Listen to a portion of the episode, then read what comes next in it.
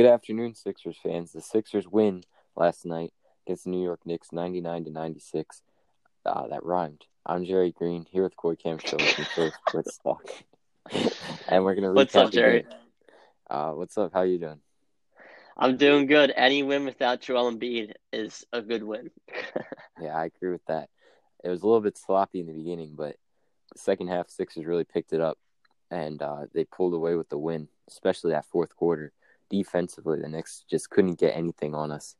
Um, a great team performance. Guys like Tobias Harris stepping up, hitting big shots. Seth Curry had a great uh, third quarter. Um, you know, just good to see everyone on the team getting involved and picking up the slack with Embiid out. yeah, for sure. And in that fourth quarter, especially, I didn't watch the game. I was celebrating my mother's birthday. Happy birthday, mom! But that fourth quarter, I saw we were down like ten points, and I watched all the highlights. Of course, we were down like ten points, and we went like I believe twelve or something unanswered, and the Knicks didn't score in a handful of minutes. So. In the clutch time, the Sixers were good. It was it almost kind of had that feel like to that Pacers win when we came back from like 15 with eight minutes left, and that was also without Joel Embiid. Yeah, let's start this off by talking about Tobias Harris because he had a great game. 30 points, um, eight of those came in the fourth quarter, and he was just the guy hitting the big shots in the big moments. Um, Julius Randle was the, he was, you know, he's obviously been the Knicks' best player the season, and Tobias was tasked with guarding him. In that second half, Randle went, uh, I think, 19 minutes straight without scoring. So Tobias did a great job there. Randle finished the game with seven of 19 from the field, just 19 points. Uh, he was two assists away from a triple double, so he, he still had somewhat of an impact. But uh, Tobias definitely helped control that, and especially in that second half, like I said, uh, just completely stifled him. And the Knicks' offense was completely stifled. The, they only scored 14 points in the entire fourth quarter um, as a group. Yeah, and this is a statement from Tobias. Obviously, Randle made the All Star game over him, and honestly, if I'm picking the All Star teams, I think he deserved it more. Uh, but that's just mainly because Randle's their number one guy. Tobias, I could, I think you could say, is their number three guy. I mean, really, when you think about it in certain situations. Uh, but yeah, Tobias, 30 points, and he locked up Randle. Randle really only sh- he shot seven to 19, only had 19 points on the year. Randle's averaging 23.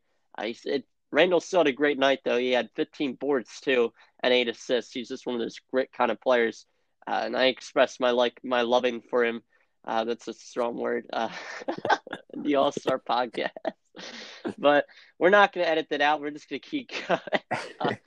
But yeah, Tobias, I really like what I saw defensively. He has been really good this year too. He was four, six, and three. I mean, what else can you say? Great night from the, I would say, our star without Embiid, really. Yeah, I think it was kind of clear to Tobias that uh, he took that All Star snub personally. Uh, you could see him, and he did confirm this in the post game interview. You could see him after, like, um, uh, after I think he scored in the fourth quarter. He screamed out, "I'm an All Star." Um, so, it, you know, he feels like he deserved it, and I can't really disagree with him. He's having a great season. Obviously, there were deserving candidates who were chosen ahead of him, but still, um, he he's been a great player. He's playing at an all star level, and uh, hopefully he can keep this up with Embiid out. He's like the go to guy on offense. Uh, he was reliable last night, fifty five percent from the field, and like you said, four six from three. Um, Tobias, um, I, he really stepped up as a leader on this team. And last year, let's not forget, just last year, everyone hated him so much, talking about how his contract was so bad. We have to get off of it this offseason. Um, but he's he's quickly turned that around and become one of the fan favorites this year. Yeah, and I was one of those guys. I mean, I didn't hate him. I just hated his role. I did not like he didn't fit the role in Philly. And I was saying trade him, trade him, trade him. I was one of those guys. I'm not gonna lie. Uh, once Doc came in and I felt it was a little too late to trade him, I said, well, you might as well give him at least half the season. And I'm pretty sure I was on the air saying that give him half the season. And I he has proven that he is an all star caliber player. And honestly, the with what I saw from last night, you know, that that shows how much heart he has and passion for the game that he knows he's the best out there, even though if he's not. That's that's something you love in your players, and it's great to see it, Tobias. But anyways, let's talk about Ben Simmons too. He had 16 points, 13 boards, seven assists. So obviously three assists shy of a triple double. Shot eight of 14, so efficient night. Uh, ben Simmons, another good night for him. I mean, there's not much else to note there for him. Yeah, Ben Simmons, you know, he's just uh, orchestrating everything. He played great defense as well. The team in general played good defense. Um, in that first half, I guess you could say both teams were playing good defense, or maybe both teams were just playing bad offense. It was a very, very sloppy game in the first half. Um, guys like Danny Green, who finished the game one of ten, he shot one of eight in the first half. Uh, it it was not a lot of te- not not a lot of players on either team were hitting their shots, um, but that definitely changed in the second half. Uh, and the in the third quarter, let's talk about the third quarter where Seth Curry lit it up. He had 14 points in that quarter, and he really helped us uh, stay in the game. We were trailing behind, and it was quickly approaching the territory where, uh, like, you get to the fourth quarter, and then all of a sudden, Tyrese Maxey, Terrence Ferguson, Paul Reed, Isaiah Joe are in the game. But Seth Curry started to light it up. He hit some shots and inspired a comeback, which kept the Sixers in the game in the fourth quarter. Uh, those defensive stops helped us take the lead, and then uh, we closed it out with help from Tobias. And you know, it was as bad as the first half was. The second half was just as good. Yeah, and you know, Curry four seven for three. Uh, that's obviously good to see. Curry's had some struggles in the, I would say, like this part of the season, this halfway, like midway mark. Uh, Danny Green, obviously, he really wasn't a factor. One of ten, one of seven from three, like you mentioned. He this wasn't really hitting shots, but let's talk about the center position again because you know it's obviously controversy every single game. Do you like Tony Bradley's spot in that starting lineup? You know, he got 10, 10 rebounds, one assist, uh, but he only takes like one or two shots, which I don't mind. I don't know if I mind. I think that's fine, and let the star power do the work. Or do, would you like to see Dwight in, who has a more balanced uh, stat sheet with 11 points, 12 boards, and Dwight ended up having more minutes. You know, 11 more minutes. So, who do you like more out there? Uh, I like I like Tony Bradley in the starting role, um, not because he's like the better player, but like you said, Dwight plays more minutes. He's gonna play more minutes, more time, more often than not. Uh, but it's just like Dwight. He's he's um he's gotten accustomed to this role of coming off the bench. It's what he's gonna play when Embiid comes back. So he might as well stay there and just let Tony Bradley fill in.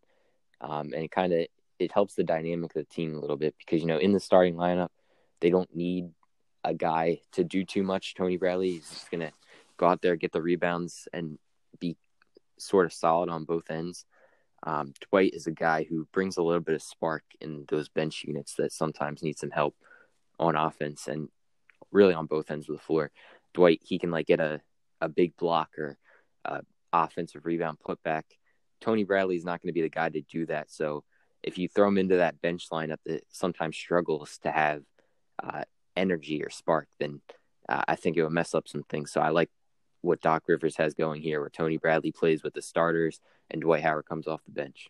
Yeah, and I'm in the same boat with you. I think it's the right decision 100%. And Jared, how about that Dwight Howard block on Julius Randle? He met him at the rim and just sent that ball flying and Julius Randle flying. That was awesome because Randle's obviously, I think it's safe to say, you know, he's one of the bigger, stronger guys in the league, especially when he's inside the paint.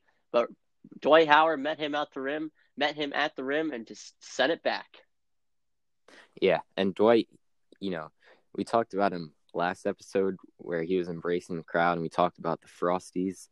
Um, Dwight on his Instagram story that the following day posted a picture of him at Wendy's with the with the free frosty that he earned. Um, so you know he's been he's been great for the locker room on and off the court.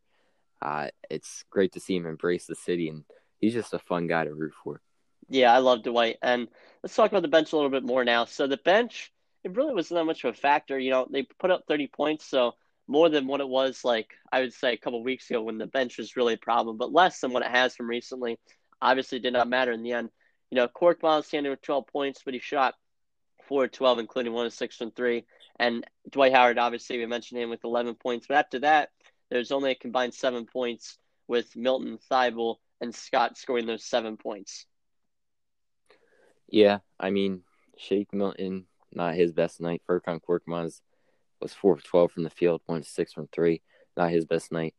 Uh, Matisse on offense, the shots were falling, but he played well defensively. Mike Scott didn't get a ton of minutes, um, and Matisse he finished with three blocks and a steal.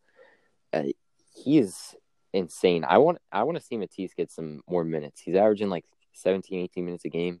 Played 17 and a half last night. I want to see him, you know, get 22, 23 minutes a game. Um, I I really think like obviously whether the shots are falling on offense or not is a question. He's inconsistent. Can't really re- rely on him to space the floor, but it, defensively, he just brings so much to the table. I want to see him get some more minutes uh, because he's really been earning it these past few games. Yeah, in all actuality, Jerry, here's my theory. Thybulle with Embiid back is better in the starting lineup because with the bench, you know, we obviously don't have that many guards that can really run the floor. So Thybulle in the starting lineup, he can just really do his thing defensively and occasionally drop threes while Tobias, Simmons, Curry, and Joel Embiid are taking all the shots and Danny Green too. So Thybulle honestly would be a good fit, I think, in the starting lineup. Uh, obviously, you'd have to take somebody out. But now Thybulle's role is on the bench. Yeah, and it's funny you bring that up um, because I was just thinking of this the other day. I was wondering if maybe Seth Curry should be moved down to the bench and we bring Matisse to the starting lineup. Um, obviously, bring Matisse to the starting lineup for the reasons we just said, but maybe Curry would play better coming off the bench. He's come off the bench most of his career, and that's where he's been most effective. Um, so, and uh, you know, obviously he's been struggling lately. He did not struggle this game, so that's that's kind of why I actually forgot about. I was gonna bring it up, but I forgot about it just because he played so well. But um, that if he continues to have like on and off nights, I think bringing Seth Curry to the bench and bringing up a guy like Matisse Thybulle, maybe even Shake Milton, might be beneficial for the team because Seth Curry can kind of run the offense, you know, just as good as Shake Milton can, I'd say. Um, so you don't really have to worry about that too much. And, uh, you know, he, like I said, he'll bring some playmates to the bench, but maybe when he's playing against other bench units, he'll get a few more open looks and maybe find his rhythm a little bit more and be able to knock down some more of those shots and just consistently find his stroke and uh, shoot the ball a little bit better. I, I don't know. It would be worth experimenting maybe with Embiid out if the team starts to get desperate. But yeah, um, I don't know. I just wanted to bring that up. Yeah, I mean, seriously, that that's the first time I really heard about something like that, and I like that idea because Curry and Shake running the guards uh, off the bench, I think that would be a good, good dynamic little duo there. I mean, coming off the bench, you know, Shake's obviously not the most efficient three point shooter, but he does what Curry usually doesn't do, and Curry does what Shake doesn't do, and you know, Shake drives, he gets aggressive, and Curry just shoots threes really, but he can go, he can drive when he wants. Uh, but I really like that idea. That that should definitely be worth experimenting at some point. But now let's talk about the Knicks. Not much to say really. You know, obviously we mentioned Julius Randle. You know, RJ Barrett, he's been a questionable two year player so far. Uh, this year he's averaging 17, 6, and 3.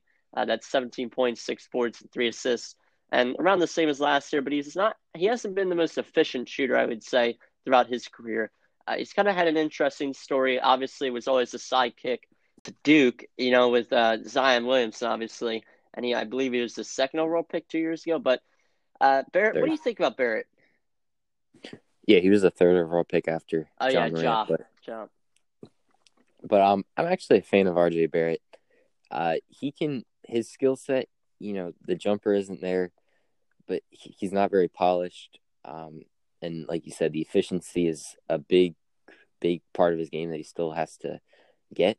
But I don't know. I mean, uh, he's pretty comfortable with the ball in his hands. He can play solid defense as a playmaker. He's all right. I, like he's pretty well rounded, and I think he has potential. Um, I don't know, like this year's rookies. Let's compare him to those because honestly, like I had this idea before that I think I probably would have taken RJ Barrett first overall if he was in this year's draft. Um, it, like you know, he's obviously been overshadowed by Zion and Ja Morant, uh, and he didn't get a lot of hype in his rookie year. And despite playing in a big market like New York, he doesn't really get a ton of media attention. Um, I I do think he's a solid player. He he goes on these runs where he'll have like five or six really good games, and then he'll play a tough opponent, and kinda, then he'll kind of struggle for a game or two. But I, I I'm really I'm I'm not gonna say I'm in or out on RJ Barrett yet. I need to see him play a little bit more, and maybe put some different guys around him. Like right now, the Knicks, that they're having a pretty good season to their credit. They're above or they with this loss they fall under 500, but you know they've been in the playoff picture in the East all season. Um, but I I don't know. Maybe if you put some more shooters around him, he'll succeed more. Uh, I'm not sure. Yeah, I think he has the potential to be a good player, but he hasn't shown a whole lot of that re- throughout his. Yeah, and Barrett's still an above average player. Uh, this he's just like an interesting player, you know, a name that's not like you said, not brought up that much. Uh, so it's going to be interesting to see how his career plays out. I'm interested to see where he ends up, you know, in a couple years. But last Nick I really want to talk mm-hmm. about is Immanuel Quickley and how good he's done. Uh, last night he shot six eleven, had 13 points. He's probably, I would say, I would say the most valuable. Now you can't say that because of the higher picks, but like in the later round of the draft, I would say he's the most valuable uh, player from this draft class. Yeah, you know, I I think it's probably between him and and maybe Payton Pritchard. Pritchard hasn't been that good recently, but Quickley he's had a good rookie year so far. Um, not the best night shooting last night, and Thibodeau did entrust him with the would have been the game tying shot at the end of the fourth quarter. It, the Knicks were it was they were down ninety six to ninety nine, and he took a three pointer with like ten seconds left. Um, he missed it, and the Sixers won the game. But you know, it, it shows a lot that the coach had enough faith for him to even be out in the court on that, him to even be out on the court in that moment, um, and much less, you know, being the one taking the shot. So it's it does say a lot about how he's playing this year, and I, I think he's been a good pick, but he's he, I don't think he's like this generational player. I just think he's throughout his career he's going to be a solid guard who can bring a little bit of, of a scoring punch um, have his on and off nights. Last night was a little bit more towards an off night. He couldn't really knock down jumpers. Yeah, and I think he'll be a solid role player throughout his career, as you mentioned as well. And the last thing we should just mention briefly is Alec Burks, obviously Sixer last year. He's he's kind of been like a knockdown shooter. He got 35 minutes last night. He had 19 points, shot only six of 15 though, but three of eight from three, so average from the three point. But Burks, I mean, from the games I've seen the Knicks play, he really has been like one of those knockdown type shooters coming off the bench. Yeah, and the Knicks, uh, their team is in a weird spot. They have a lot of guards. Like I said, Immanuel Quickley. Um, you could call R.J. Barrett a guard, I guess. Alec Burks, and then they just traded for Derrick Rose plus Frank Ntilikina. Um, and Derrick Rose is hurt right now, so it, that bolsters Burks' minutes and Quickley's minutes. But um, Burks, he actually played 36 minutes last night off the bench, which was something I just noticed. He was out on the floor a lot, and he did have a pretty good night. Put some points on the board for the Knicks. He was actually tied um, with 19 points with Julius Randle for the leading scorer. Uh, I I mean the Sixers. He didn't play a long time here. We traded for him like right before the pandemic hit, and it was really only 10 or 20 games before the pandemic, and then whatever happened in the bubble which I really don't like to think about as a Sixers fan. Um, but another guy that they have that the Knicks have, Austin Rivers, he's been brought up with the Sixers a few times, but um, I heard that Doc Rivers doesn't want him to play for the Sixers just because it would be kind of weird for him to coach his own son, uh, which is kind of a shame because he would be a really good fit on this team. He played under Daryl Morey in Houston before, so there's that connection too. Um, and he's not getting minutes, so they could get him for cheap. But if Doc doesn't really feel comfortable coaching him, then I guess they really shouldn't go out and get him. But uh, he would be a guy who would be nice to add to the rotation. Alec Burks is definitely a guy we're kind of missing a little bit, just with the way the bench hasn't been able to score. Um, and one more former Sixer, Nerlens Noel. He had four blocks last night. He's this season he's just been racking up a ton of blocks. Mitchell Robinson's been out with an injury for a while, um, so he's been playing that starting center role. And you know, he doesn't shoot the ball a lot, but he's pretty efficient when he does. He just grabs rebounds and blocks shots. Yeah, and I always like Nerlens back in the OG days, as all you millennials used to call him. I say that like I'm not a millennial. Uh, but that's going to wrap this one up. Last night, the Celtics lost the Jazz and the Heat won. The Heat are streaking. They're 22 and 18 now. And Jared, tonight's the big night. I've been waiting for tonight for a long time. Do you know what tonight is? Uh, Sixers play the Bucks. Yep. Yes, indeed. First time playing the Bucks this year, and we're only three games up over them. So this is, or well, two and a half. So this is a big game. If we can beat the Bucks, it's a statement game. So thank you for everybody tuning in, and we'll be sure to recap the game after tonight. Thank you.